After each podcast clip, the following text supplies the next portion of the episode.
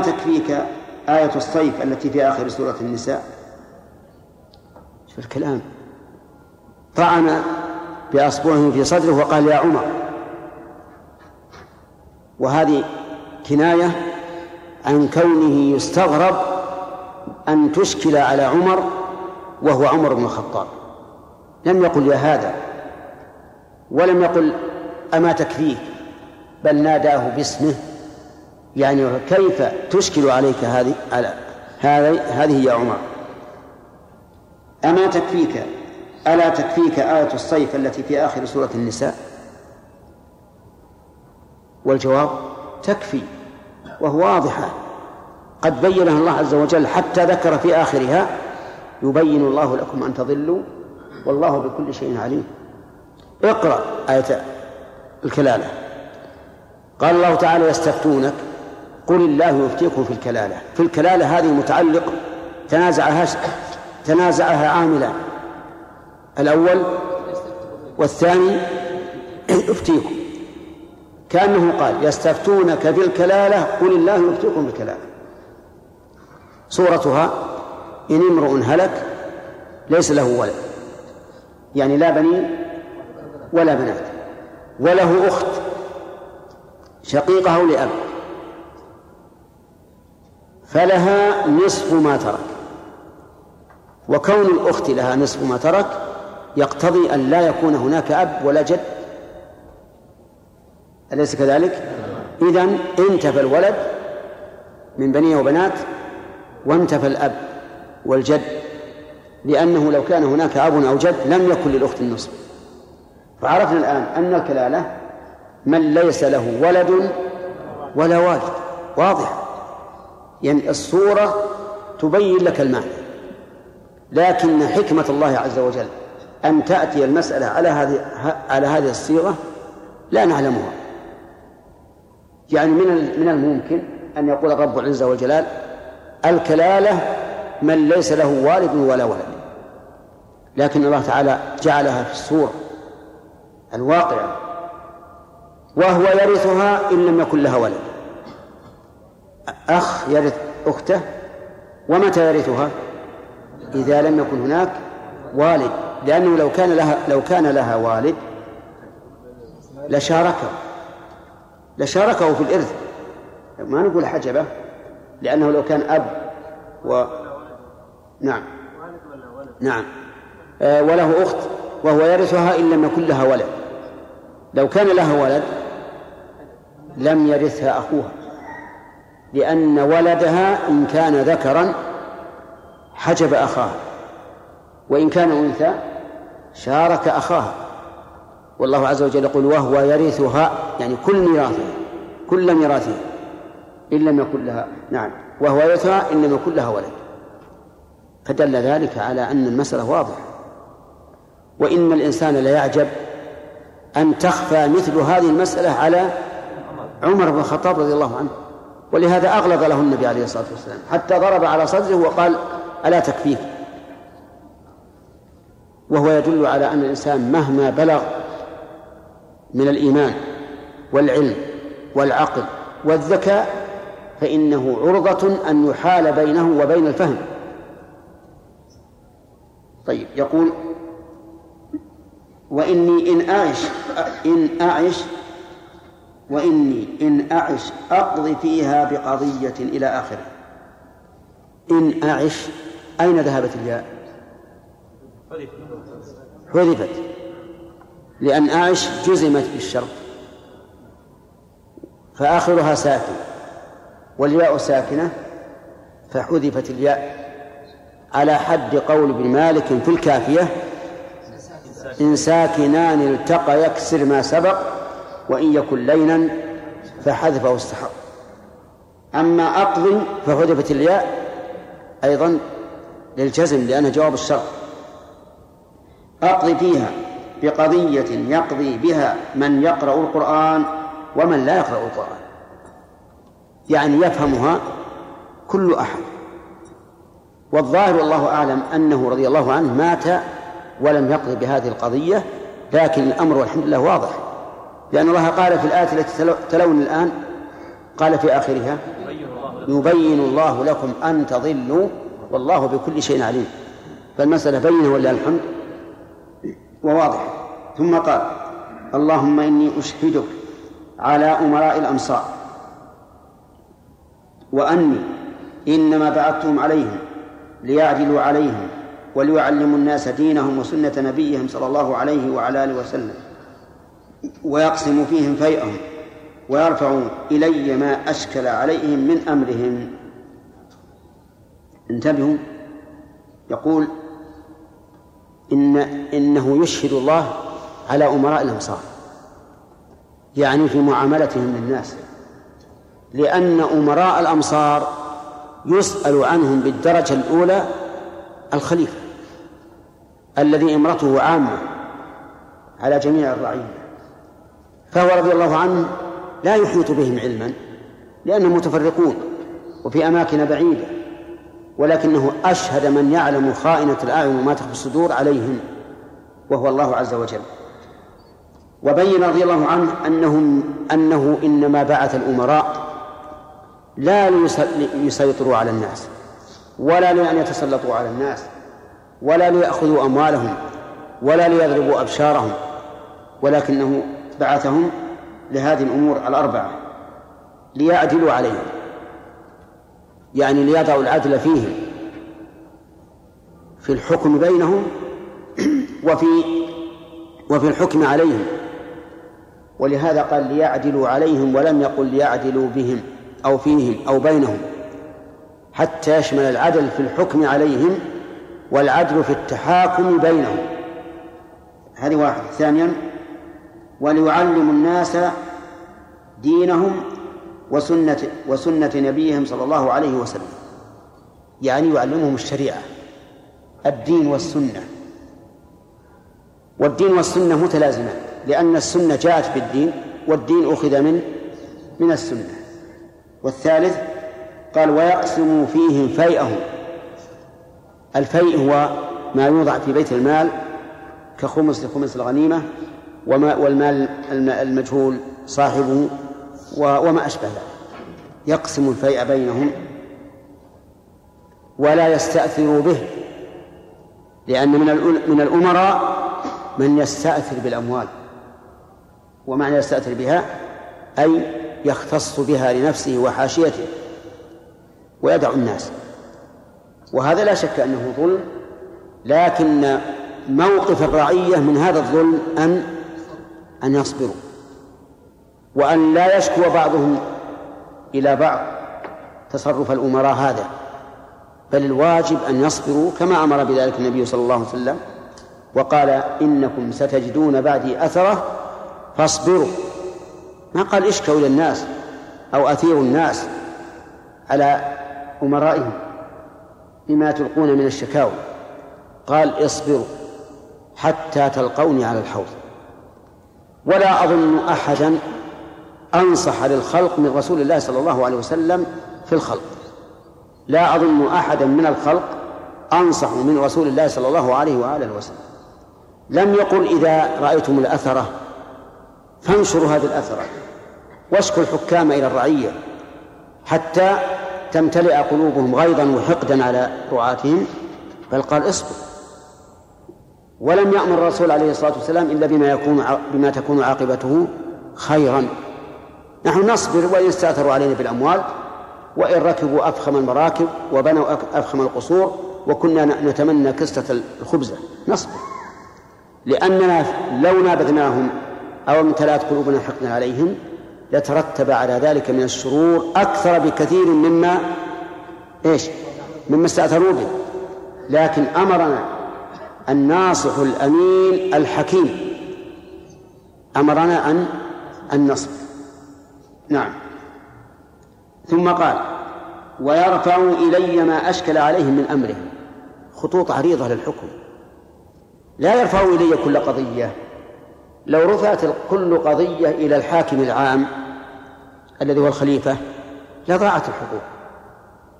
إذا قدرنا مثلا إن في عشرة آلاف قرية كل قرية فيها أمير وكل صغير وكبير يرفع للخليفة. متى يحيط بهذا المرفوض نعم إلى يوم القيامة. فتتعطل الأمور.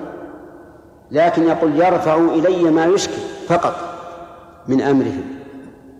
وما كان واضحا لا حاجة إليه. والأمراء أمنة في الأصل. وربما يكون لكل قرية نظام يناسب أهلها. يعني كون النظام يجرى على كل أحد وإن كان لا يوافق ولا يطابق المصلحة في هذا البلد هذا فيه قصور أو تقصير. قد قد يكون مثلا هذه القرية يناسبها أن يفتح أن تفتح أبواب التجارة في النهار دون الليل. فماذا نحكم عليهم؟ عجيب. نقول أن لا تفتحوا بالليل. قالوا القرية الفلانية فاتحة بالليل. لا. تختلف. القرية الفلانية أكثر أمنا من هذه القرية. هذه لو فتحوا بالليل حصل فوضى مثلا.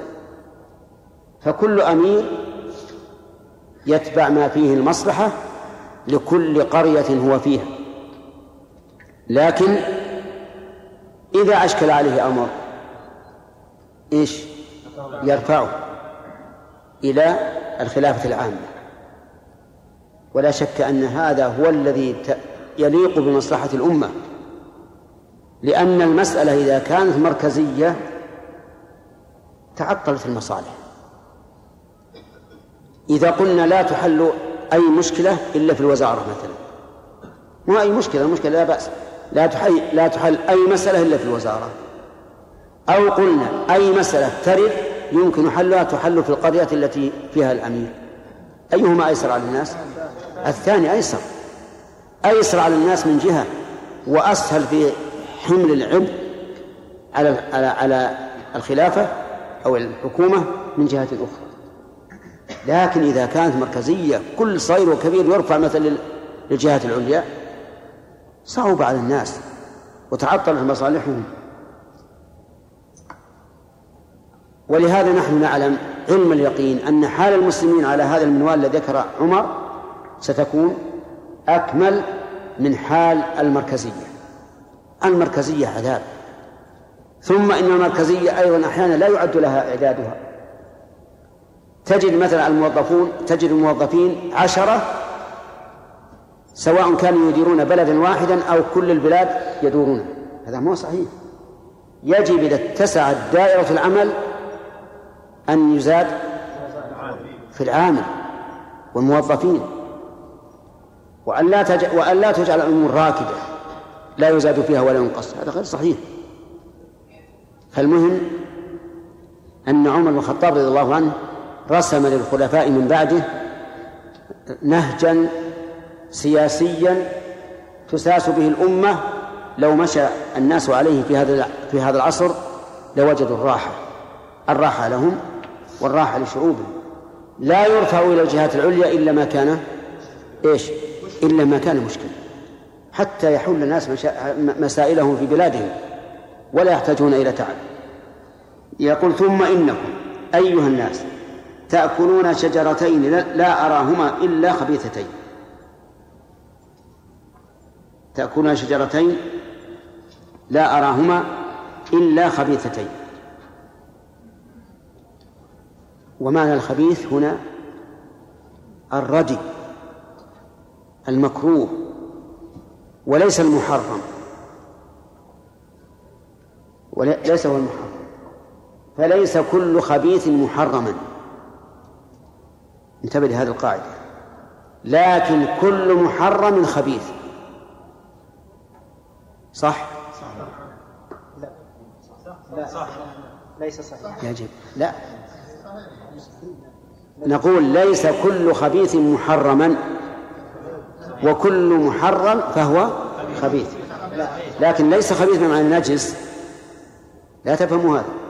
خبيث بمعنى أنه ردي وأنه لا يصلح ولا تستقيم الحال به. ولهذا نقول في قوله تعالى ويحرم عليهم الخبائث المعنى أن كل ما حرمه فهو خبيث. وليس المعنى أنه يحرم كل خبيث. لأن النبي صلى الله عليه وسلم نفسه وصف البصل والثوم بأنه خبيث وقال ليس به تحريم ما أحل الله. وهذه نقطة ينبغي للإنسان أن يفهمها بجمع النصوص بعضها إلى بعض حتى يتبين الحكم الشرعي. نعم. يقول رحمه الله ورضي الله عنه لقد رأيت رسول الله صلى الله عليه وعلى آله وسلم إذا وجد ريحهما من الرجل في المسجد أمر به فأخرج إلى البقيع. سبحان الله. إذا وجد ريحهما من الرجل في المسجد أمر به فأخرج إلى البقيع. يعني قال أخرجوه إلى البقيع. أين البقيع؟ المقبرة. بقيع الغرقد. وهو بعيد عن المسجد. يعني يذهب إلى البقيع. ما أهل المسجد لا يجدون رائحته. وإنما أمر أن يخرج من إلى البقيع لا إلى خارج المسجد فقط من أجل الإبعاد في لهذا الرجل الذي أكل ما يؤذي الملائكة ويؤذي المصلين ثم جاء إلى إيش؟ إلى المسجد. مأوى الملائكة مأوى المصلين تأتي إليهم بما يؤذيهم اخرج إلى البقيع أبعد. طيب يقول فأخرج البقيع فمن أكلهما؟ فليمتهما طبخا. يمتهما يعني يذكيهما؟ لا يعني يطبخهما من أجل أن تذهب الرائحة. وموت كل شيء بحسبه. فليمتهما طبخا أي فليطبخهما حتى يذهب ريحهما. ولكن يقولون إنها لو طبخت ذهبت فائدتها. فيقال إن قدر أنها تذهب الفائدة فإن الطعم واللذاذة يبقى. وما أحسن رأس البصل إذا كان مطبوخا تجده حلوا لذيذا. نعم؟ نعم؟ هذا شيء مشاهد. فإذا إذا قدر إذا قدر أن النفع الذي يراد منهما حال حال كونهما نيئين فإنه لا يذهب الطعم واللذاذة على أننا قد لا نسلم أن الفائدة تزول بالطبخ. في هذا الحديث فوائد كثيرة. أولا صراحة الصحابة رضي الله عنهم في بيان الأمور. لا يأتون بألفاظ عامة تحتمل التأويل أو ملتوية محرفة. بل يأتون باللفظ الصريح الذي لا إشكال فيه. ومن فوائد هذا الحديث هذا هذا الأثر ذكر أن ذكر من خلف بالثناء لا يعد من النعي المنهي عنه. وجهه؟ أن عمر ذكر النبي صلى الله عليه وعلى آله وسلم وذكر أبا بكر وهما قد ماتا. وأقره الصحابة على ذلك. لكنما النعي الذي يأتي عقيب الموت ينعى بعد أن يصلى عليه وبعد أن يدفن عقيب الموت فتذكر فيه القصائد وما أشبه ذلك. هذا هو الذي يدخل في النعي المنهي عنه. ولهذا يقال النعي قبل الصلاة عليه ليكثر المصلون جائز أو حرام؟ جائز. لأن النبي صلى الله عليه وعلى آله وسلم نعى النجاشي في اليوم الذي مات فيه وخرج الناس إلى المصلى فصلوا عليه. النعي بعد مدة يزول فيها أثر الحزن والموت أيضا جائز لا بأس به كما في هذا الأثر. ومن فوائد هذا الأثر أن فيه أصلا لتعبير الرؤيا. من أين يؤخذ؟ أنه أول النقرات الثلاث بأنه حضور أجله وصار ما كان. ولكن هل إذا رأينا مثل هذه الرؤيا نفسرها مثل هذا التفسير؟ نعم. لا. وذلك لأن لأن الرؤيا تختلف بحسب حال الراعي وبحسب الزمان وبحسب المكان. إنسان مثلا يفكر دائما في مسألة من المسائل فرأى في الرؤيا هذه المسألة. يقول هذا حديث نفس ليس برؤيا. إنسان رأى أنه يفعل كذا وكذا فنعبر رؤياه بشيء وإذا رأى مثلها آخر نعبرها بشيء آخر. يقال إن رجلا جاء إلى ابن سيرين وقال له إنني رأيت أني أؤذن. أني أؤذن. والأذان طيب. قال ستكون سارقا. ليش؟ فأذن مؤذن أيتها العير إنكم لسارقون وجاء آخر قال رأيت أن أؤذن؟ قال تنادي في الناس بالخير. لماذا؟ لأن الأول أهل لذلك والثاني أهل لذلك فقرائن الأحوال لا بد أن أن تكون أصلا في تعبير الرؤيا ولهذا ننهى أن يقرأ الإنسان تفسير الأحلام التي تنسب إلى آه نعم تفسير الأحلام الذي ينسب إلى ابن سيرين ثم ينزل هذا التفسير على كل واحد. هذا لا يصح. طيب من من فوائد هذا الأثر أن عمر رضي الله عنه توقف عن الاستخلاف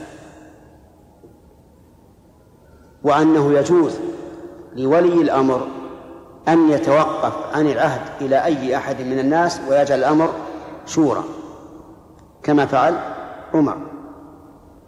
ومن فوائد هذا الأثر تواضع عمر تواضع عمر. حيث قال وإن أناسا إن قوما يأمرونني.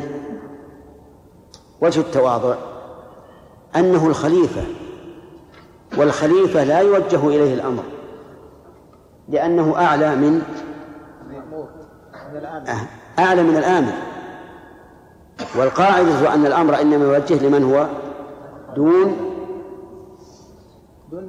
دون الآمر.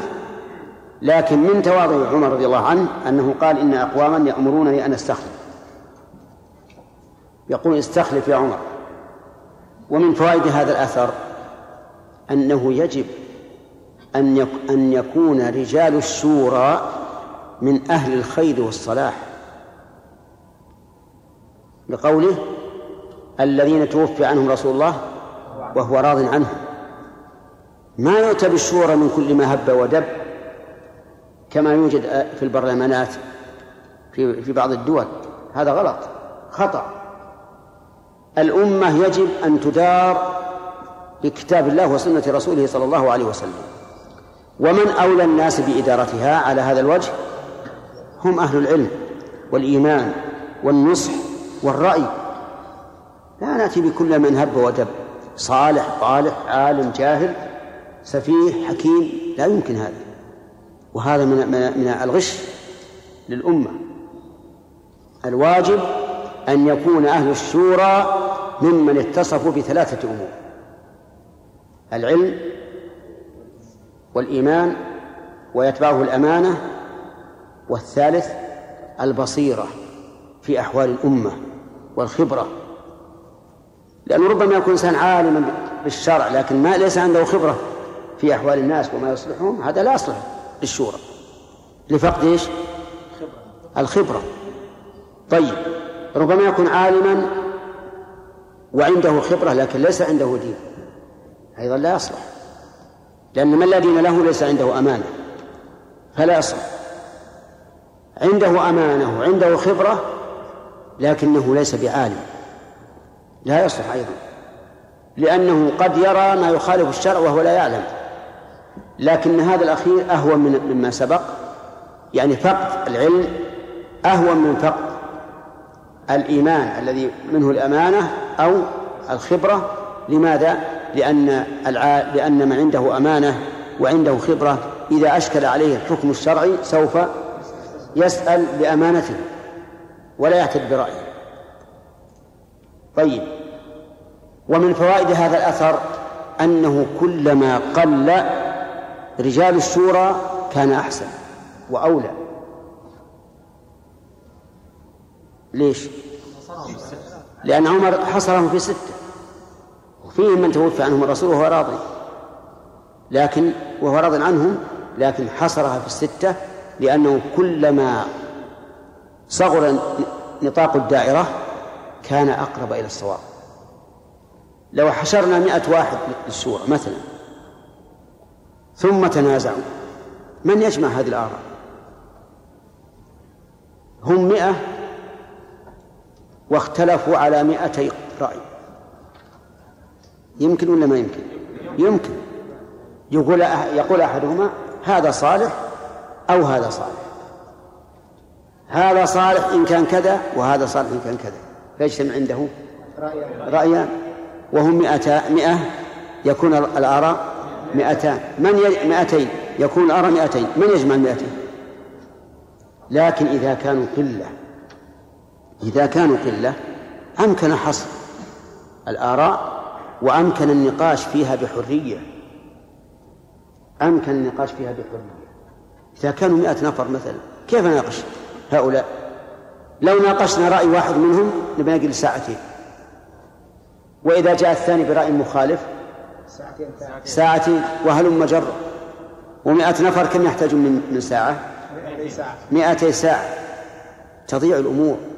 لكن إذا كانوا قليلين مع العلم والدين والخبرة صار ذلك أقرب إلى حصول المقصود. وهذا شيء مجرد يا أخوان.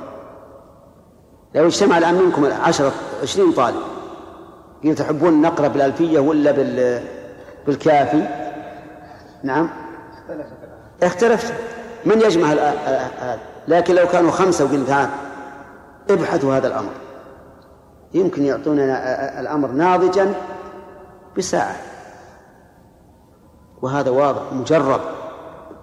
طيب إذا قال قائل هؤلاء ستة لماذا لم يجعلهم سبعة؟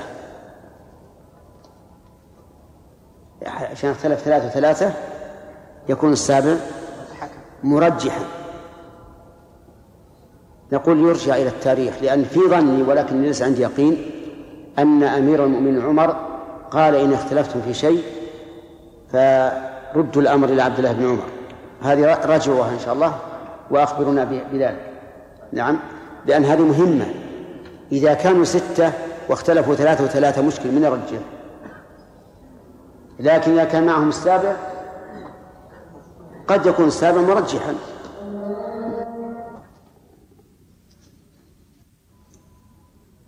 بسم الله الرحمن الرحيم. الحمد لله رب العالمين وصلى الله وسلم على نبينا محمد وعلى آله وأصحابه ومن تبعهم بإحسان إلى يوم الدين. يعني ما ذكرنا إلا هذه الفوائد. أي سبع.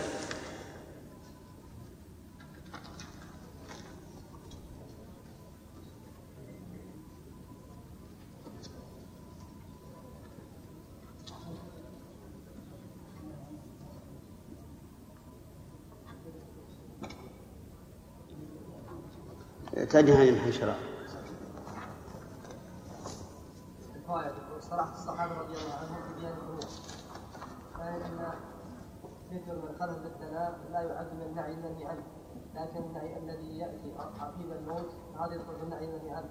ولهذا يقال النعي قبل النعي قبل الصلاة لتكثير الناس عليه جائز من حديث النجاشي. ثالثا أن في أصلا لتعبير الرؤيا أن؟ أن فيه أصلا لتعبير الرؤيا نعم. رابعا أن عمر لم يستخدم ولم يخلف لم يستخدم خامسا تواضع عمر رضي الله عنه. سادسا أنه يجب أن يكون رجال الشورى من أهل الخير والصلاح. طيب تواضع عمر. من أين من أخ من أين أخذ؟ من قوله يأمرون. ها؟ من قوله يأمرون. إن قوما. نعم. طيب. أنه يجب أن يكون رجال الشورى من أهل الخير والصلاح لا كما يكون كلا كما يوجد في البرلمانات في بعض الدول. وصفات أهل الشورى العلم والإيمان والأمانة.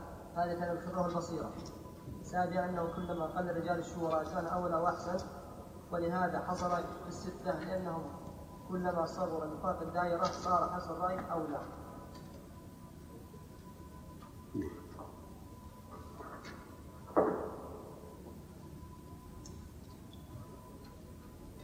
طيب أخذ هذا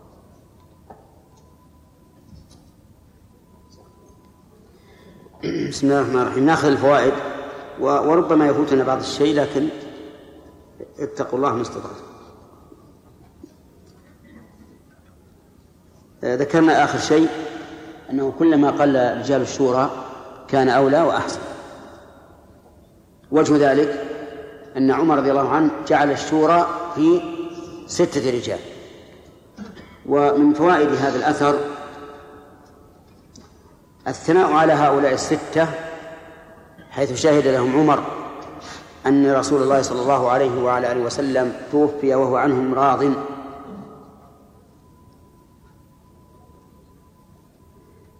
ومن فوائد هذا هذا هذا الأثر فراسة عمر رضي الله عنه في هؤلاء القوم الذين يطعنون في أمر الخلافة. ومن فوائدها من فوائد هذا الأثر جواز الضرب على الإسلام. ولكن هذا قد يعارض بقول النبي صلى الله عليه وعلى آله وسلم في حديث بريدة أنهم إذا أبوا الإسلام وبذلوا الجزية فإنهم لا يضربون. والجواب عن ذلك أن يقال إنما فعله عمر كان قبل نزول آية الجزية لأن نزول آية الجزية كان متأخرا. ومن فوائد هذا الأثر أن الذين يحاولون أن يفرقوا المسلمين هم أعداء الله.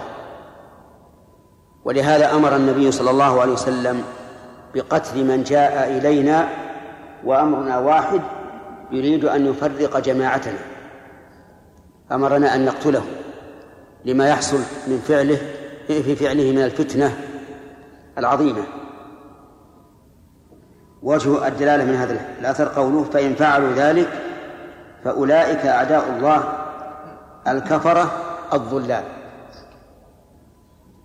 ومن فوائد هذا الحديث هذا الأثر إطلاق الكفر على من خرجوا على الإمام وإطلاق الضلال عليهم. فإن كانوا على الوصف الذي ذكره النبي صلى الله عليه وعلى آله وسلم في الخوارج فكفرهم مخرج عن الملة إذا لم يكن لهم تأويل. لأن النبي صلى الله عليه وعلى آله وسلم أخبر أن إيمانهم لا يتجاوز حناجرهم. وإن كانوا دون ذلك فهو داخل في قول الرسول صلى الله عليه وسلم سباب المسلم فسوق وقتاله كفر. فيكون من باب الكفر الذي لا يخرج من الملة.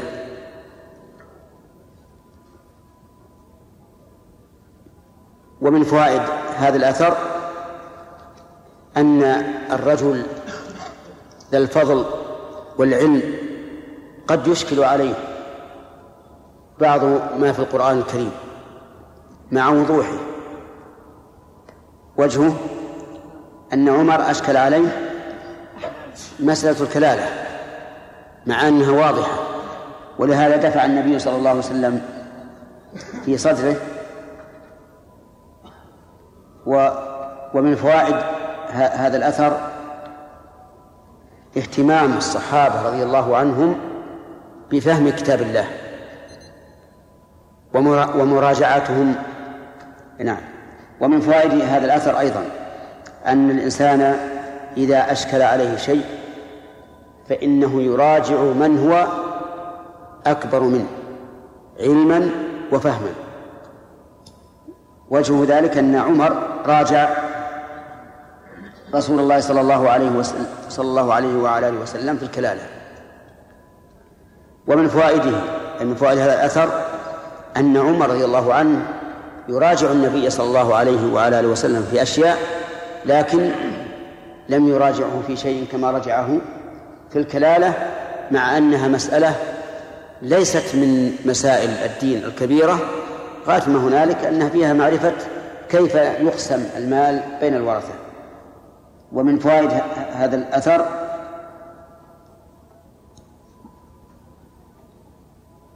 جواز الإغلاق. في الجواب على من راجع ولكن قد يشكل هذا فيقال نعم جواز الإغلاظ في القول على من راجع إذا كان الأمر واضحا.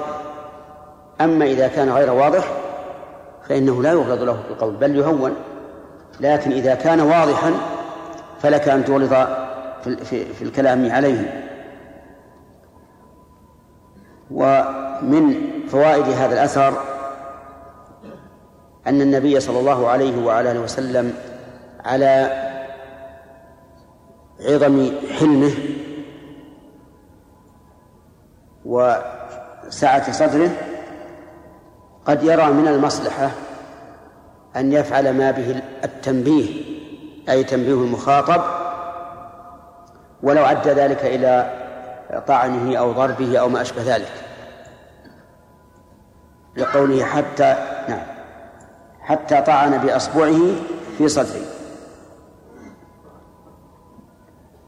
ومن فوائد هذا الأثر أنه يجوز للمفتي أن يحيل المستفتي على كتاب الله على القرآن. لكن هذا مشروط بما إذا كانت الدلالة واضحة. أما إذا كانت غير واضحة لكون السائل عاميا لا يستطيع أن يعرف الحكم من القرآن أو إن دلالته آه، خفية فالإحالة هنا فيها نظر. لأنك إذا أحلته ربما يؤول النص على غير المراد منه. وجهه قول الرسول صلى الله عليه وعلى آله وسلم لعمر ألا تكفيك آية الصيف التي في آخر سورة النساء؟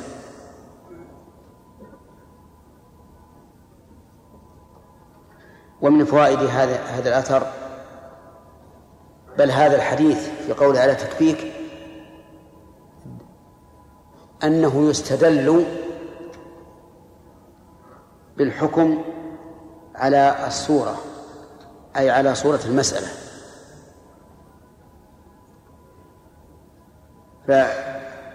فإننا إذا نظرنا إلى آية الصيف التي في آخر السورة وجدنا أن قسمتها تقتضي أن الكلالة من يرثه حواشيه يعني لا أصوله ولا فروعه. نأخذ هذا من أي شيء؟ من القسمة. قسمة المسألة تدل على أن الكلالة من لا ولد له ولا والد.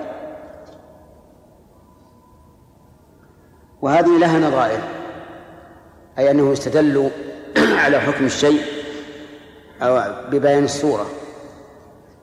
ومن فوائد هذا هذا الأثر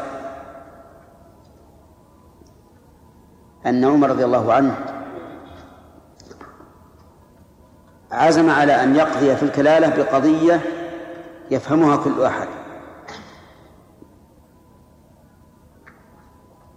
وكان رضي الله عنه يريد أن يكرس جهوده لبيان معرفتها بجمع أطراف الأدلة حتى تتبين له فيقربها للناس ومن فوائد هذا الأثر أنه ينبغي لأهل العلم أن يقربوا مسائل الدين وأحكام الشريعة إلى العامة فضلا عن عن الخاصة لقول من يقرأ القرآن ومن لا يقرأه. ومن فوائد هذا الأثر الإنكار على من أنكر على العلماء جعلهم الأركان والشروط والواجبات والمكروهات والمبطلات وما أشبه ذلك. حيث انتقد بعض الناس الحادثين طريقة الفقهاء. وقال هذه بدعة هل كان الرسول عليه الصلاة والسلام يجمع مسائل العلم؟ نعم. وما أشبه ذلك من الكلام. فيقال إن جمع العلماء لمسائل العلم لا يريدون به التعبد وأن كون الفقه على هذه الصورة من العبادة وإنما أرادوا بذلك التقريب وحصر المسائل. وهذا يدل عليه أثر عمر رضي الله عنه. أنه سيقضي فيها بقضاء يعرفه من لا يقرأ من يقرأ القرآن ومن لا يقرأه. ويجب أن نفرق بين الوسائل والغايات. فإن الوسائل لا تنحصر بشيء معين. كل ما كان وسيلة إلى مطلوب فهو مطلوب ما لم ينص على تحريمه فإن نص على تحريمه فإنه لا, لا يجوز. فمثل لو قال قائل أنا أريد أن أعزف بآلة له من أجل أن أؤلف الكفار على الإسلام. ماذا نقول له؟ لا يجوز. لأن الوسيلة إذا كانت محرمة نص نص الشرع على تحريمها فإنه لا يجوز أن تكون وسيلة ولم تكون وسيلة. لا بركة فيها.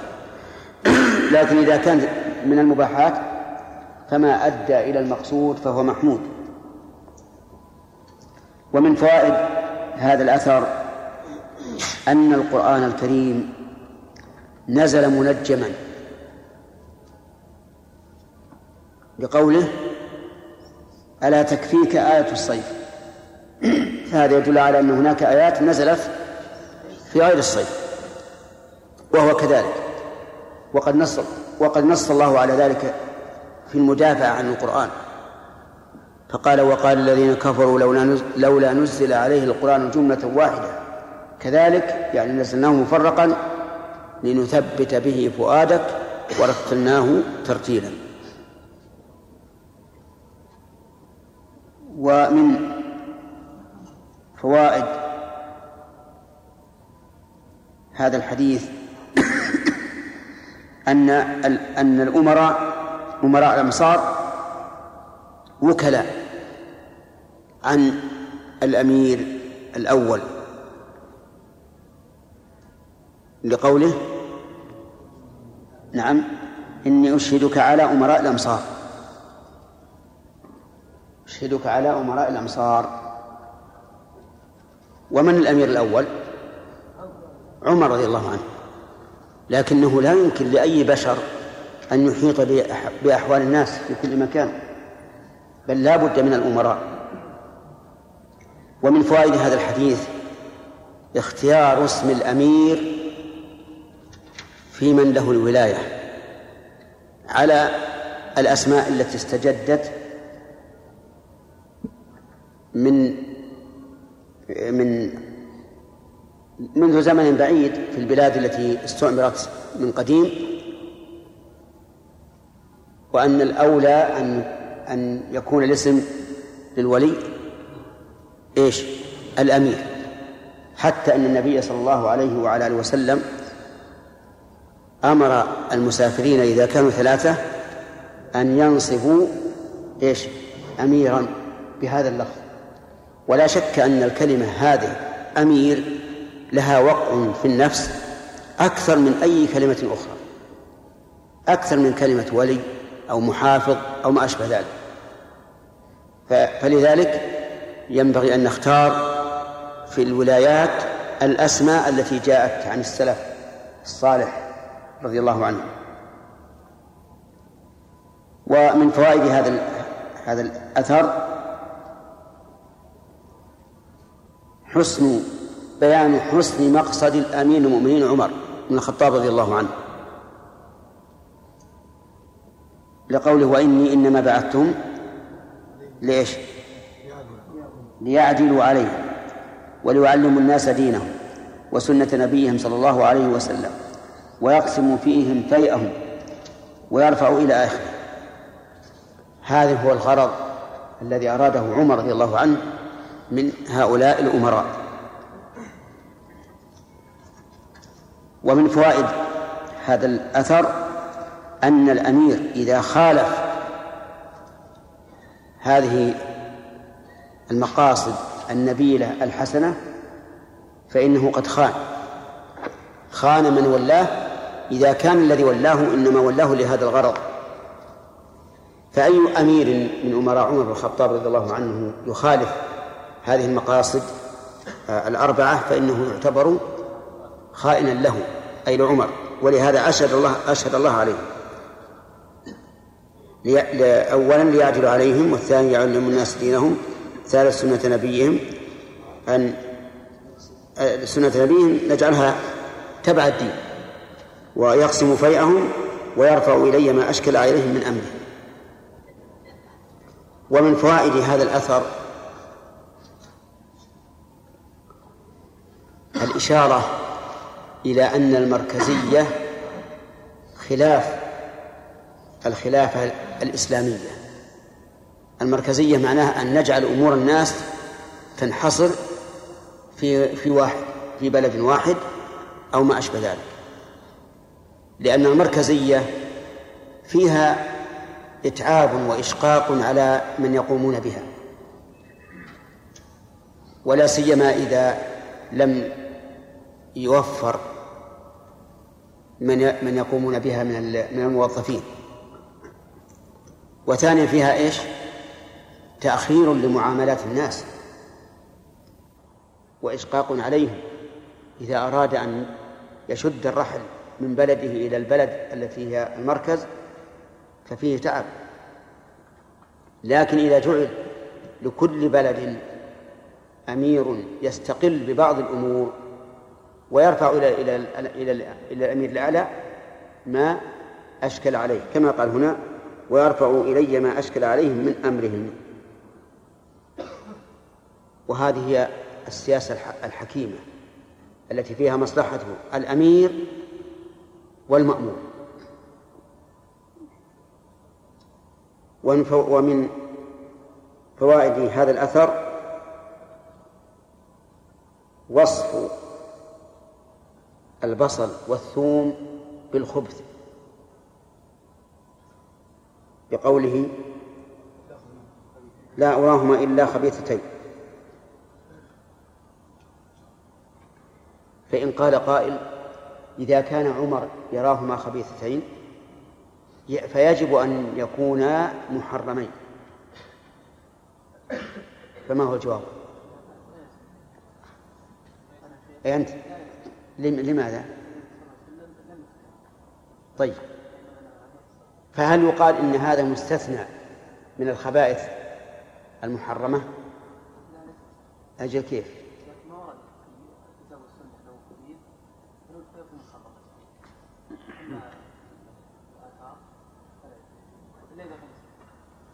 فؤاد لا يلزم ان يكون كل خبيث محرما محرما ولكن يلزم من المحرمات ان تكون خبيثه يعني المعنى يحرم الخبائث أن ما حرمه فهو خبيث. هذا المعنى. وليس المعنى أن كل خبيث محرم لكن كل نجس إيش؟ محرم. وليس كل محرم نجسا. وقد أشرنا إلى هذه القواعد أثناء شرح الحديث. طيب. ومن فوائد هذا الحديث أن رسول الله صلى الله عليه وسلم له حاسة الشم.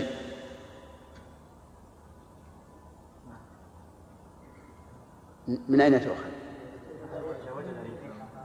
وجد ريحهما من الرجل في المسجد. وهل يؤخذ منه أنه قوي؟ قوي حاسة الشم. نعم. يؤخذ. أي نعم. أي نعم. لأن البصل والثوم لا يظهر ريحه ظهورا بينا إلا إذا قرب الإنسان من الشخص اقترابا واضحا أو كان الشخص قوي الشم.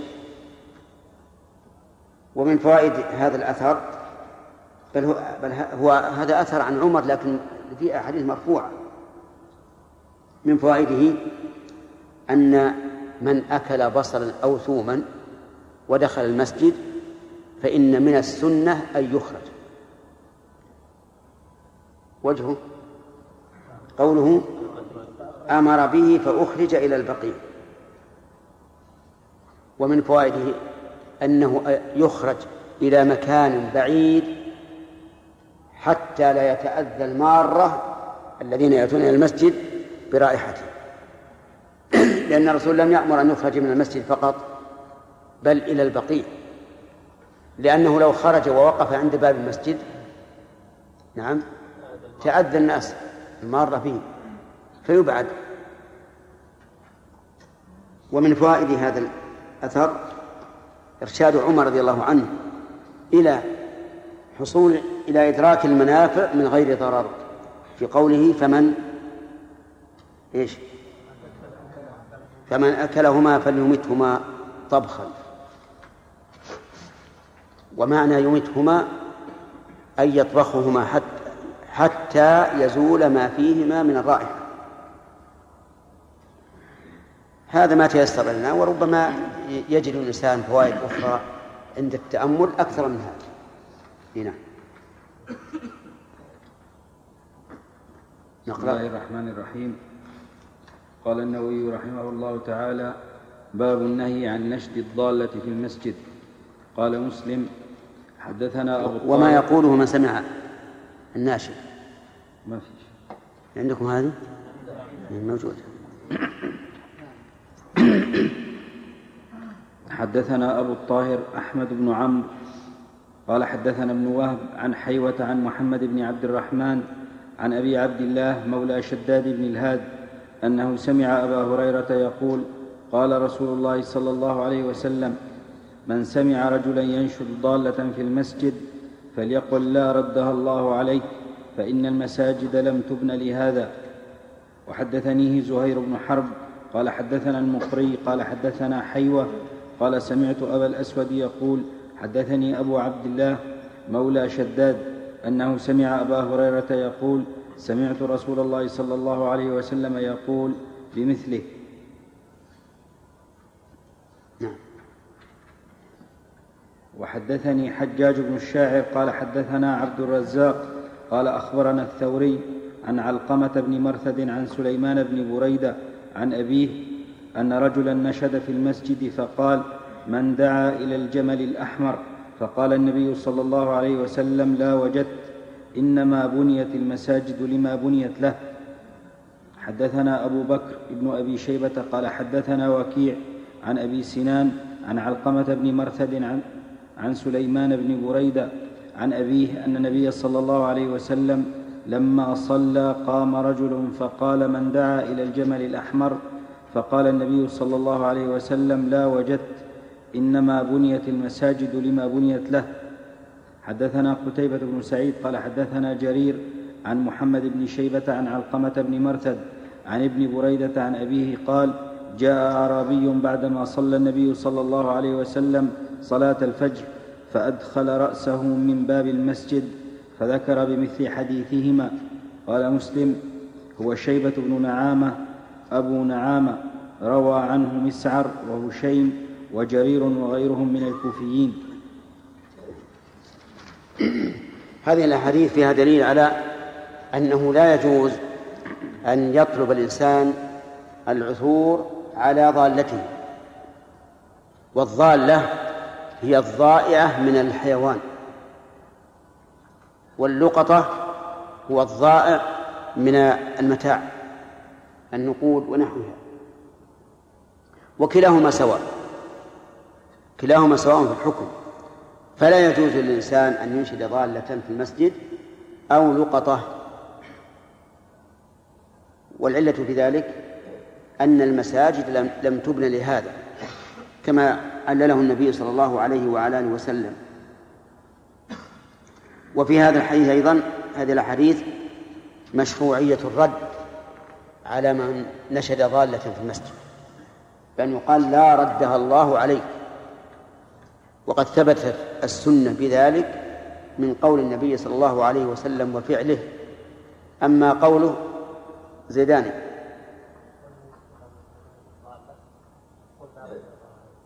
فعله لا وجه.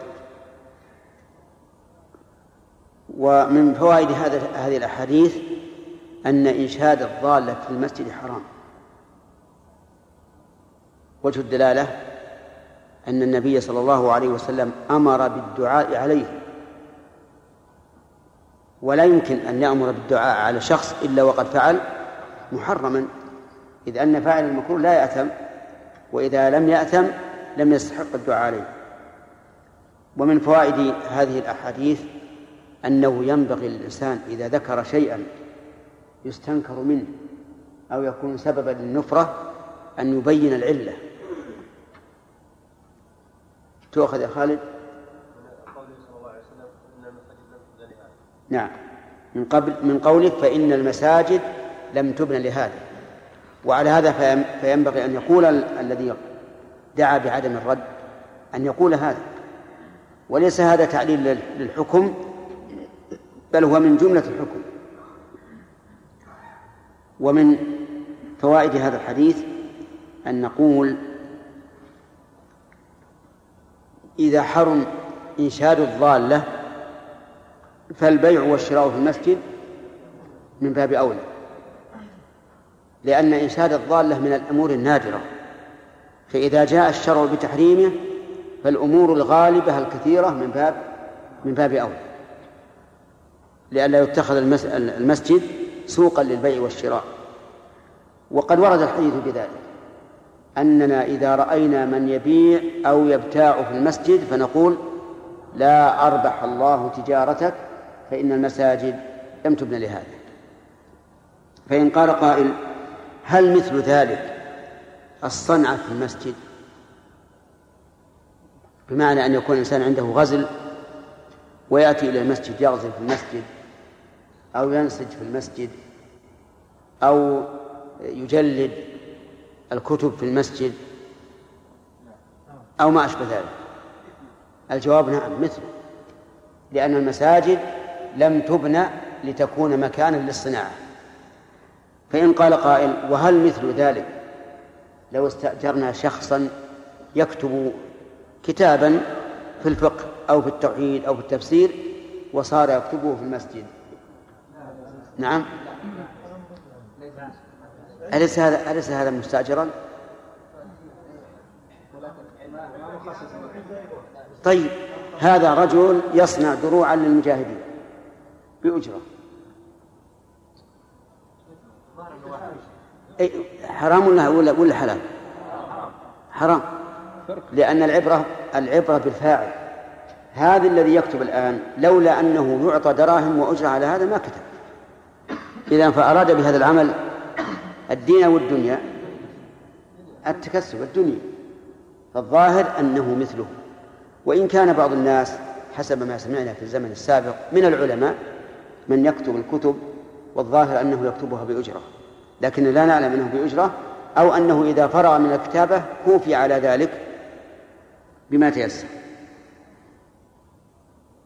هل يلحق بذلك السوم في المسجد؟ نعم؟ نعم يلحق لا شك. لأن السوم وسيلة للبيع. ولا يمكن أن نقول للناس كل واحد منهم يأتي المسجد ويقول من يصوم هذه؟ فيقول هذا بعشرة. قال لا أنا أزيد 11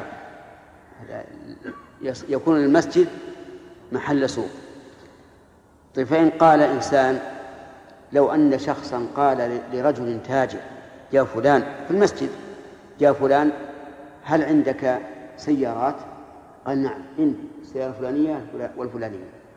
قال آه، أمضي علي سيارة منها. ما قال لم يقل غير هذا. أيجوز أو لا؟ لا يجوز لأن هذا يعتبر بيعا. ومثل ذلك ما يفعله بعض الناس للذين يبيعون البقالات وغيرها. يوافق يقول يا فلان عندك رز؟ قال نعم. قال خلي كيس أو أرسل لي كيس في البيت. هذا بيع عقد لا يجوز. فإن قال الإنسان لو لو حصل البيع والشراء خارج المسجد لكن أهل المسجد يسمعون. أيجوز أم لا؟ يجوز. لكن إن أدى ذلك إلى تشويش على أهل المسجد منع لأنه تشويش فقط. نعم. يا شيخ. إي نعم. يسأل عن الوكالة. لو وكلت شخصا يشتريه. فالوكالة ليست بيعا. لا بس هذا لا, لا تؤثر. لأنه لا ما فيها عقد. وهذا عقد جائز أيضا. يمكن يفسخه. نعم. لا شيء عبد الله واحد أيضا. هل يدخل في ذلك شيخ بناء بعض المحلات مثلا في جدار المسجد يكون وجه المحل من الخارج ولكنه حقيقة في المسجد مثل مثل نرى بعض المساجد حتى يعني موجودة في القصيم يكون في طرف المسجد على جدار المسجد مثلا مثل المكتبة مكتبة المسجد ولكن وجهها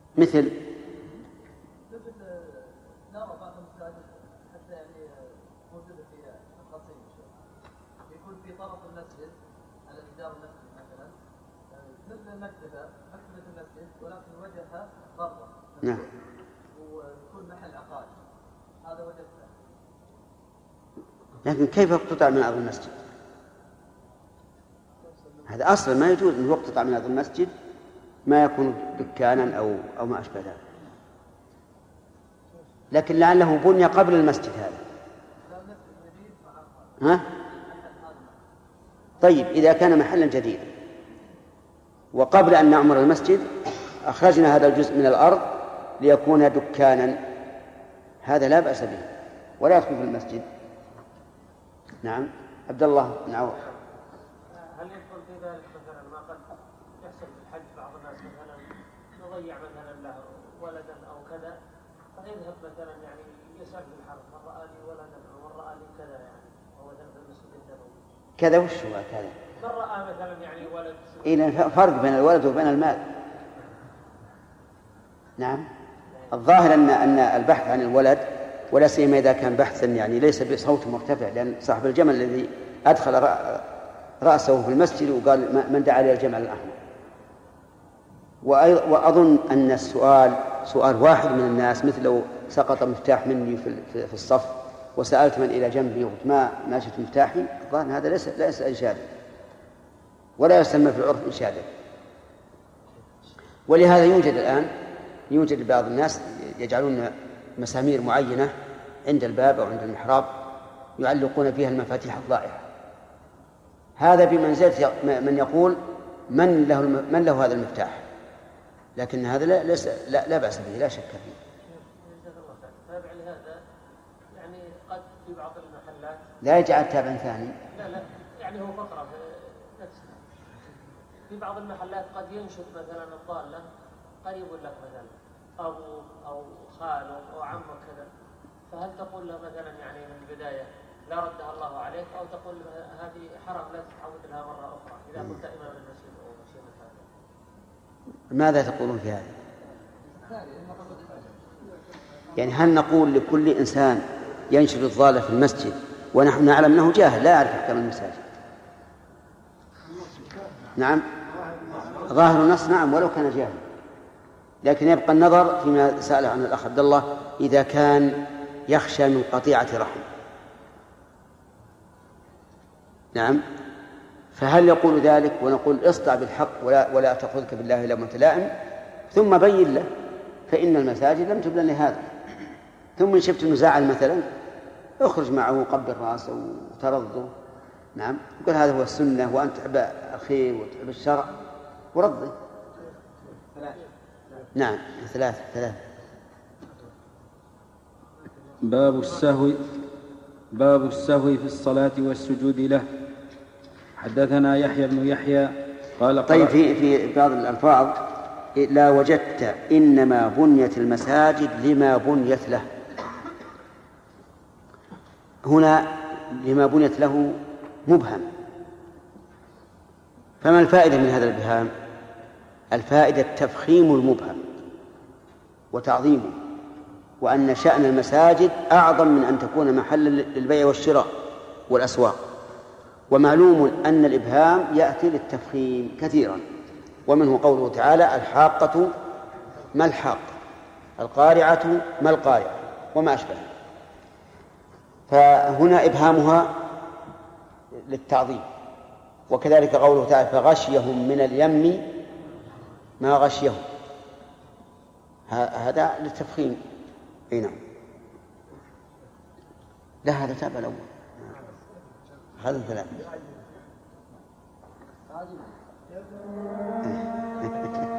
بدل إذا رأينا منكرا فهل علينا أن نبدل بالدراهم؟ إيش أن نبدل بالدراهم؟ يعني رأينا في الدكان فيديو اشرطه فيديو يعني ما عندنا قدرة أن نبدل باليد ولا باللسان يقول آه، يعني ربح آه، لهذا. أنا مثلا في الشهر ربح لهذه الأشرطة عندنا 100 وأنا أبغى منها 100 وما. يعني تشتري منها الأشرطة هذه؟ تشتريها منه لا تشتريها لتتلفها. هذا يجي عليه خسارة يعني هو يقول عندي عندي فائدة في هذه الأشرطة إيش تسوي؟ الشهر 100 ريال. اي مثلا رأس مال 200 وإذا أبيع صار 200 300 300 اي نعم. ثم يقول أعطني هذا المية في كل شهر. وبعد أكتب ما هم ما يطيح. يخسر. على كل حال ما لا يلزمك هذا. لازم لعدم القدرة باليد واللسان خوفا من انتشار هذا المنكر. هذا أحسن شيء أنه يشترى ويتلف. فإذا لم تمكن فهنا مسؤولين. إذا كان المسؤولون يمكن أن يقيموا الواجب في ذلك.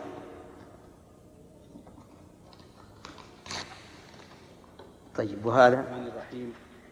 الحمد لله رب العالمين وصلى الله وسلم على الله. محمد وعلى آله وصحبه. نعم. قال النووي رحمه الله تعالى باب السهو في الصلاة والسجود له. قال مسلم حدثنا يحيى بن يحيى قال قرأت على مالك عن ابن شهاب عن أبي سلمة بن عبد الرحمن عن أبي هريرة أن رسول الله صلى الله عليه وسلم قال إن أحدكم إذا قام يصلي جاءه الشيطان فلبس عليه حتى لا يدري كم صلى فإذا وجد ذلك أحدكم فليسجد سجدتين وهو جالس. نعم. حدثني عمرو الناقد وزهير بن حرب قال حدثنا سفيان وهو ابن عيينة حاء قال وحدثنا قتيبة بن سعيد ومحمد بن رمح عن الليث بن سعد كلاهما عن الزهري بهذا الإسناد نحوه. حدثنا محمد بن المثنى قال حدثنا معاذ بن هشام قال حدثني أبي عن يحيى بن أبي كثير قال حدثنا أبو سلمة بن عبد الرحمن أن أبا هريرة حدثهم أن رسول الله صلى الله عليه وسلم قال إذا نودي بالأذان أدبر الشيطان له ضراط حتى لا يسمع الأذان فإذا قضي الأذان أقبل فإذا ثوب بها أدبر فإذا قضي التثويب أقبل أقبل يخطر بين المرء ونفسه يقول اذكر كذا اذكر كذا لما لم يكن يذكر حتى يظل الرجل إن يدري كم صلى فإذا لم يدر أحدكم كم صلى فليسجد سجدتين وهو جالس.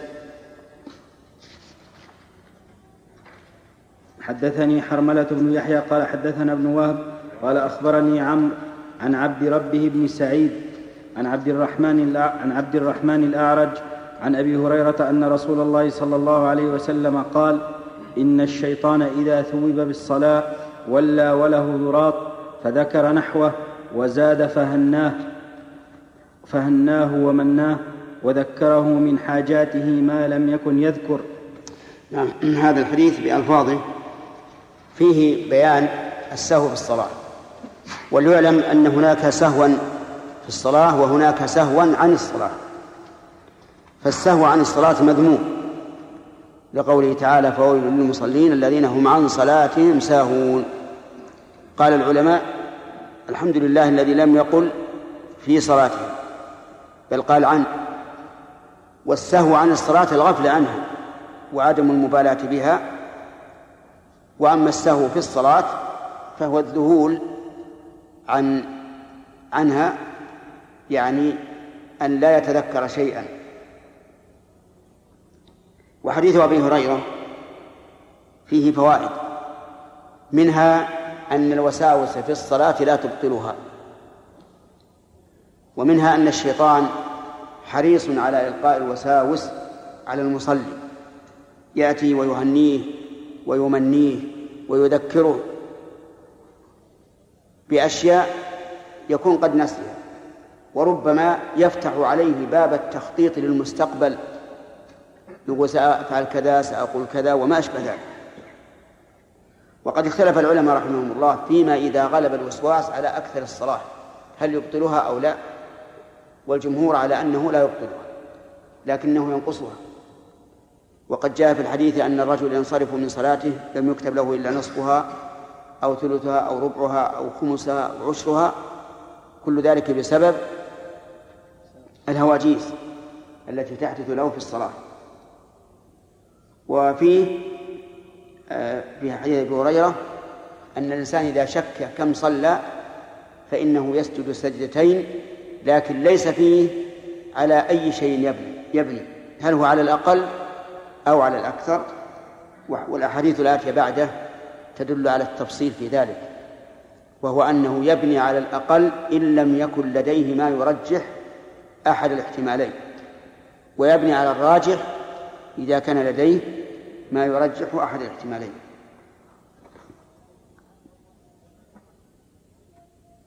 وفي الحديث أيضا أن الشياطين أجسام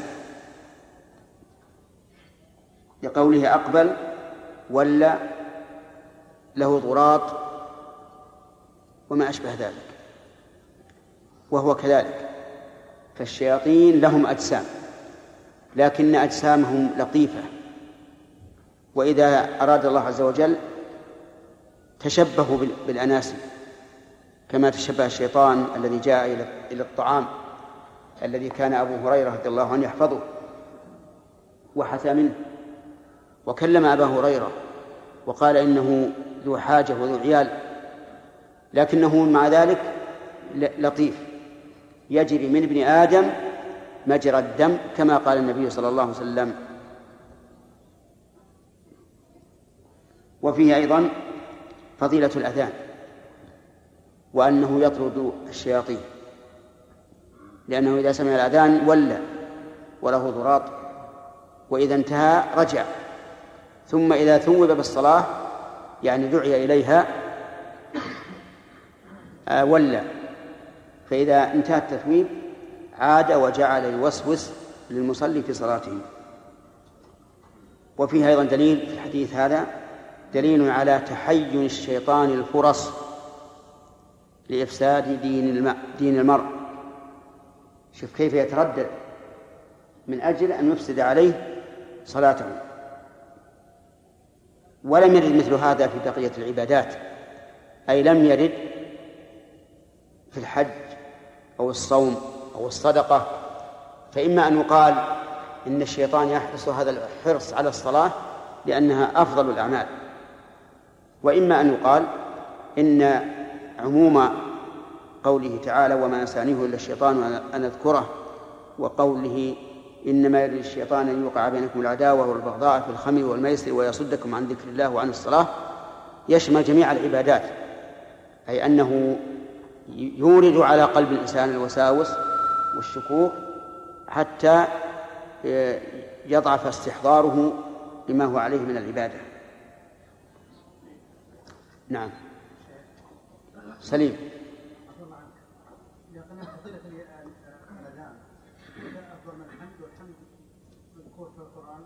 وش أفضل من الحمد؟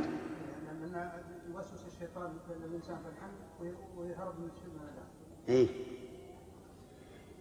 لأن الأذان شعيرة معلنة يسمعها فيهرب عنها. أما الفاتحة فهي لغير الإمام سرية دائما وللإمام سرية في بعض في أكثر أكثر الصلوات سرية.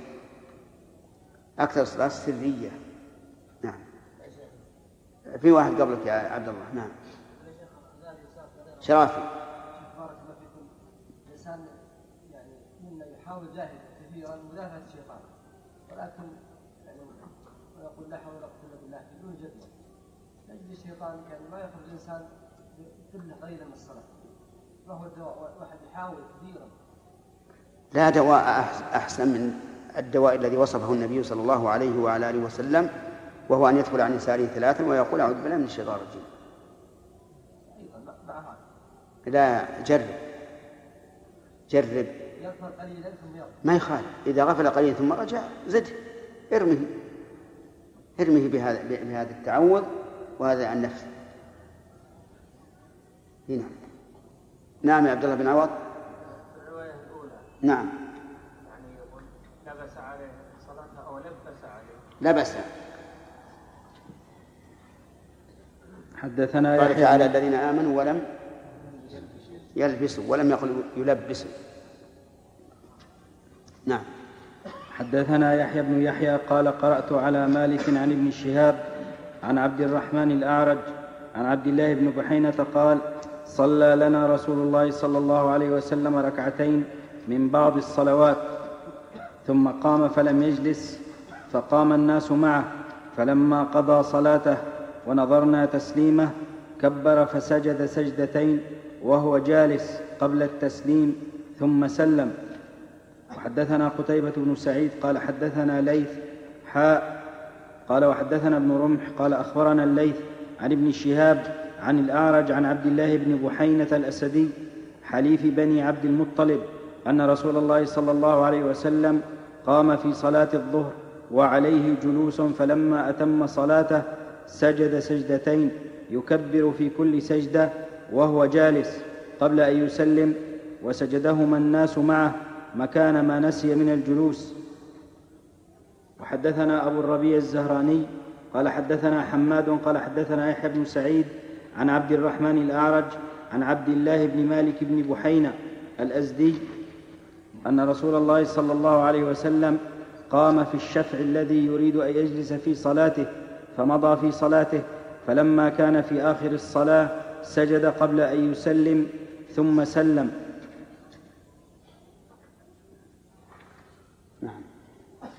وحدثني هذا هذا حديث عبد الله بن بحينة كما ترون في في الرواية الأولى أبهم الصلاة. فإما أن يكون من من عبد الله بن بحينة ويكون في بعض الأحيان ينسى ما هي وإما أن يكون من بعد ممن بعد ابن شهاب. لأن الروايتين الأخيرتين بل الرواية الثانية فيها الليث عن ابن شهاب. وهذا مالك عن ابن شهاب. وابن شهاب ساقها تامة في الروا- في الرواية الثانية. فيكون النسيان ممن؟ ممن بعد ابن شهاب. فهذان احتمالان. يعني يحتمل أن عبد الله بن بحينة أحيانا يذكر الصلاة وأحيانا ينساها فيعبر عنها بالمبهم. وال- والثاني أقرب وهو أن النسيان ممن بعد ابن شهاب. المهم أن الرسول صلى الله عليه وسلم صلى بهم الظهر. صلى بهم الظهر. وسلم من ركعتين. إيه نعم. وقام من الركعتين ولم يجلس. قام من الركعتين ولم يجلس. ما الذي ترك؟ التشهد الأول. ثم استمر في صلاته. فلما أراد أن يسلم سجد سجدتين وعلل ذلك الراوي بقوله مكان ما نسى من الجلوس ولهذا كان السجود قبل السلام من أجل أن يحصل جبر الصلاة قبل إنهائها. أخذ العلماء من هذا أن كل واجب يتركه الإنسان سهوا فإنه يسجد له متى؟ قبل السلام لأن السجود هنا جبر نقص. وإذا كان جبرا لنقص فالأولى أن يكون قبل إنهاء الصلاة حتى لا ينهيها إلا وهي إيش؟ وهي تامة. وهذا وجه مناسب. واضح. وعلى هذا فنقول كل سجود لنقص فإنه يكون قبل السلام. طيب. وهل هذا يشمل نقص الركن؟ لا. لماذا؟ لأن الركن لا بد أن يأتي به. فإذا كان لا بد أن يأتي به صار معنا زيادة. لأن لنفرض أنه نسي السجدة الثانية وقام من السجدة الأولى. فهذه ركن إذا رجع إليها صار في زيادة. أليس كذلك؟ وعلى هذا فنسيان الركن لا يمكن أن يكون السجود له إلا عن زيادة ويكون سجوده بعد السلام. إذا نحصر السجود قبل السلام. في النقصان نحصره في إيش؟ في ترك الواجب. في ترك الواجب. و وفي هذا الحديث من الفوائد وقوع السهو من رسول الله صلى الله عليه وعلى آله وسلم. وقوع السهو من رسول الله صلى الله عليه وعلى آله وسلم. وهل هو بمقتضى الطبيعة أو أن الله ينسيه ليسن؟ الصواب الأول لأنه قال عليه الصلاة والسلام إنما أنا بشر مثلكم أنسى كما تنسون. فصرح بأن نسيانه بمقتضى البشرية أي بمقتضى طبيعة البشر. وهذا ليس فيه عيب وليس فيه لوم على الإنسان. ومن فوائد هذا الحديث وجوب متابعة المأموم للإمام فيما إذا ترك الواجب. إذا ترك التشهد الأول يقوم المأموم ولو كان يدري. فيسبح به إن استتم قائما لم يرجع وإن كان قبل أن يستتم وجب عليه الرجوع. ووجه ذلك أنه إذا استتم قائما فقد وصل إلى الركن الذي يليه فلا يعود. وأما قبل أن يستتم فإنه في طريقه إلى الركن فيرجع. هذا هو الفرق. وفي الحديث نعم. وفيه إشارة إلى مسألة يفعلها بعض إخواننا السلفيين الذين يحبون أن يطبقوا السنة وهي الجلوس للاستراحة. إذا كان الإمام لا يجلس فإن بعض الناس يجلس يقول تحقيقا للسنة. ثم يقيس هذا على ما إذا ترك الإمام رفع اليدين عند الركوع أو عند الرفع منه حيث إن بعض العلماء لا يرى ذلك ولا يرفع إلا عند تكبيرة الإحرام. فيقول هذا المأموم أليس المأموم في هذه الحال يرفع يديه؟ فيقال بلى يرفع يديه لكن هنا لا لا تحصل مخالفة للإمام لا بتأخر عليه ولا بتقدم. أما الجلوس للاستراحة فإنه يحصل تخلف. وقد قال الرسول عليه الصلاة والسلام إذا سجد فاسجدوا وإذا رفع فارفعوا. ولهذا قال شيخ الإسلام رحمه الله لا ينبغي للمأموم إذا كان إمامه لا لا يجلس لا ينبغي له أن يجلس. حتى وإن كان يرى أن ذلك سنة لأن متابعة الإمام أهم. وإذا كانت متابعة الإمام تسقط الواجب فالسنة من باب أولى. والإنسان يحصل على السنة إذا صلى وحده في صلاة النافلة أو صلى إماما بقول فعل السنة. إذا كان يرى أنها سنة مطلقا مع أن القول الراجح في في في هذه الجلسة أنها جلسة تكون مشروعة عند الحاجة. هذا هو الصحيح. وقال بعض العلماء ليست مشروعة ولا عند الحاجة. وهو المشهور من مذهب الإمام أحمد رحمه الله. عند أصحابه. يقول هذه الجلسة ما مشروعة لكن عندما يكون الإنسان لا يستطيع النهوض بنفسه يجلس ثم يعتمد على يديه ويقوم. ولهذا كان في حديث مالك بن حويرث أن الرسول اعتمد بيديه على الأرض مما يدل على أن نهوضه من السجود إلى القيام رأسا فيه نوع من من المشقة.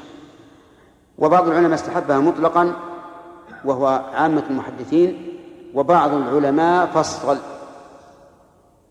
كالموفق رحمه الله في المغني وابن القيم في زاد المعاد وغيرهما من أهل العلم. على كل حال هذا ليس يعني موضوع البحث الموضع البحث أن نقول إذا كان إمامك لا يجلس لا تجلس. فإن قال قائل لما عبر شيخ الإسلام بكلمة ينبغي أن يتابع إمامه ولا يجلس؟ ولم يقل يجب. كما قلنا يجب أن يتابع إمامه فيما إذا ترك التشهد الأول. قلنا الفرق أن الجلوس للتشهد الأول طويل تحصل به مخالفة تامة وربما قرأ الإمام الفاتحة قبل أن يقوم هذا. أما جلسة الاستراحة فهي جلسة إيش؟ خفيفة يسيرة لا, لا يكاد يطمئن الإمام قائما حتى يتبعه المأموم. فلهذا قلنا إن المستحب أن لا يجلس ولم نقل إن الواجب أن يقوم ولا يجلس. في عبد الله بن بحينة أحيانا يعبرون عنه عبد الله بن مالك كما في اللفظ الأخير عبد الله ابن مالك ابن بحينة. يقولون إن مالك اسم أبيه وبحينة اسم أمه لا اسم جد ولهذا تقول عبد الله ابن مالك ابن بحينة. ابن. عبد الله ابن مالك ابن بحينة عرفتم يا جماعة؟ لماذا؟ لأن ابن بحينة صفة لعبد لعبد الله وليس صفة لمالك فلا يجوز الجر بل يتعين الرفع. هذا وجه يخالف فيما لو قلت آه، فيما لو قلت عبد الله ابن عمر ابن الخطاب. ما تقول ابن الخطاب؟ تقول ابن الخطاب وإن كان يجوز القطع وتقول هو ابن الخطاب. لكن الأصل الأكثر أنه يتبع يتبع الاسم الذي قبله لئلا يوهم. ويختلف أيضا في أنه في أن الاسم الثاني ينون. ولو كان الاسم الثالث اسم الجد ها لم ينون. صح؟ معنى؟ آه ثالثا أنه يكتب بين الاسم الثاني والاسم الثالث الألف همزة الوصل ولو كان الاسم الثالث هو الجد لم تكتب الهمزة. فهذه ثلاث فروق فيما إذا نسب الإنسان إلى أبيه ثم إلى أمه. أما إذا نسب إلى أبيه ثم إلى جده فإن الاسم الثالث يكون تابعا للاسم الثاني في الإعراب ويكون الاسم الثاني غير منون ولا يكون بينه وبين الاسم الثالث همزة الوصل ومثل ذلك عبد الله ابن أبي ابن سلول. من هذا؟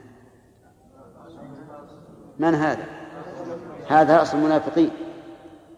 عبد الله ابن أبي هذا أبوه. ابن سلول هذه أمه. فيجري فيه ما يجري في لفظ عبد الله بن محمد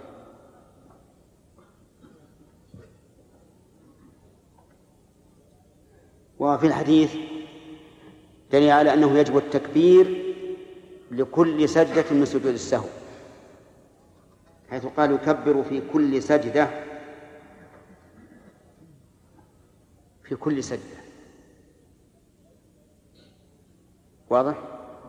وفيه أيضا دليل على وجوب متابعة المأموم لإمامه في سجود السهو وإن لم يسهل المأموم.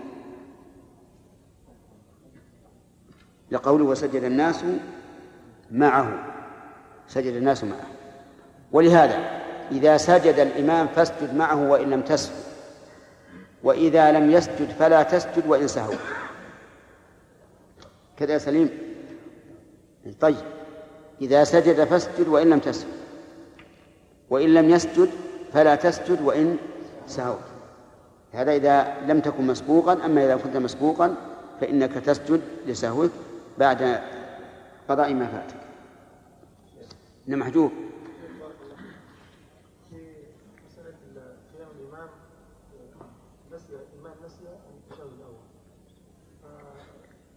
إذا لم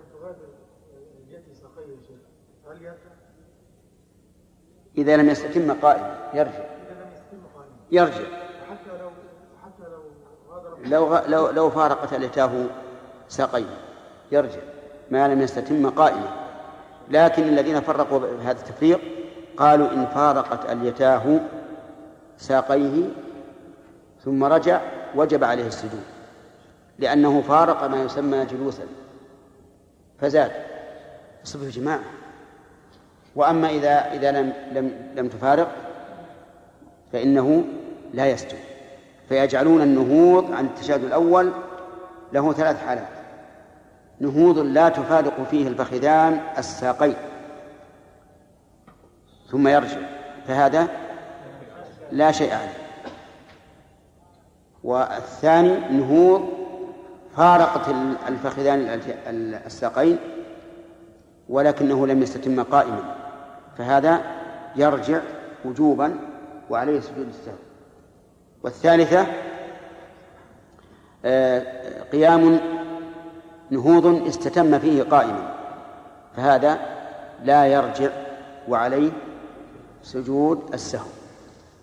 فهذه الأحوال الثلاث تختلف فيها الحكم.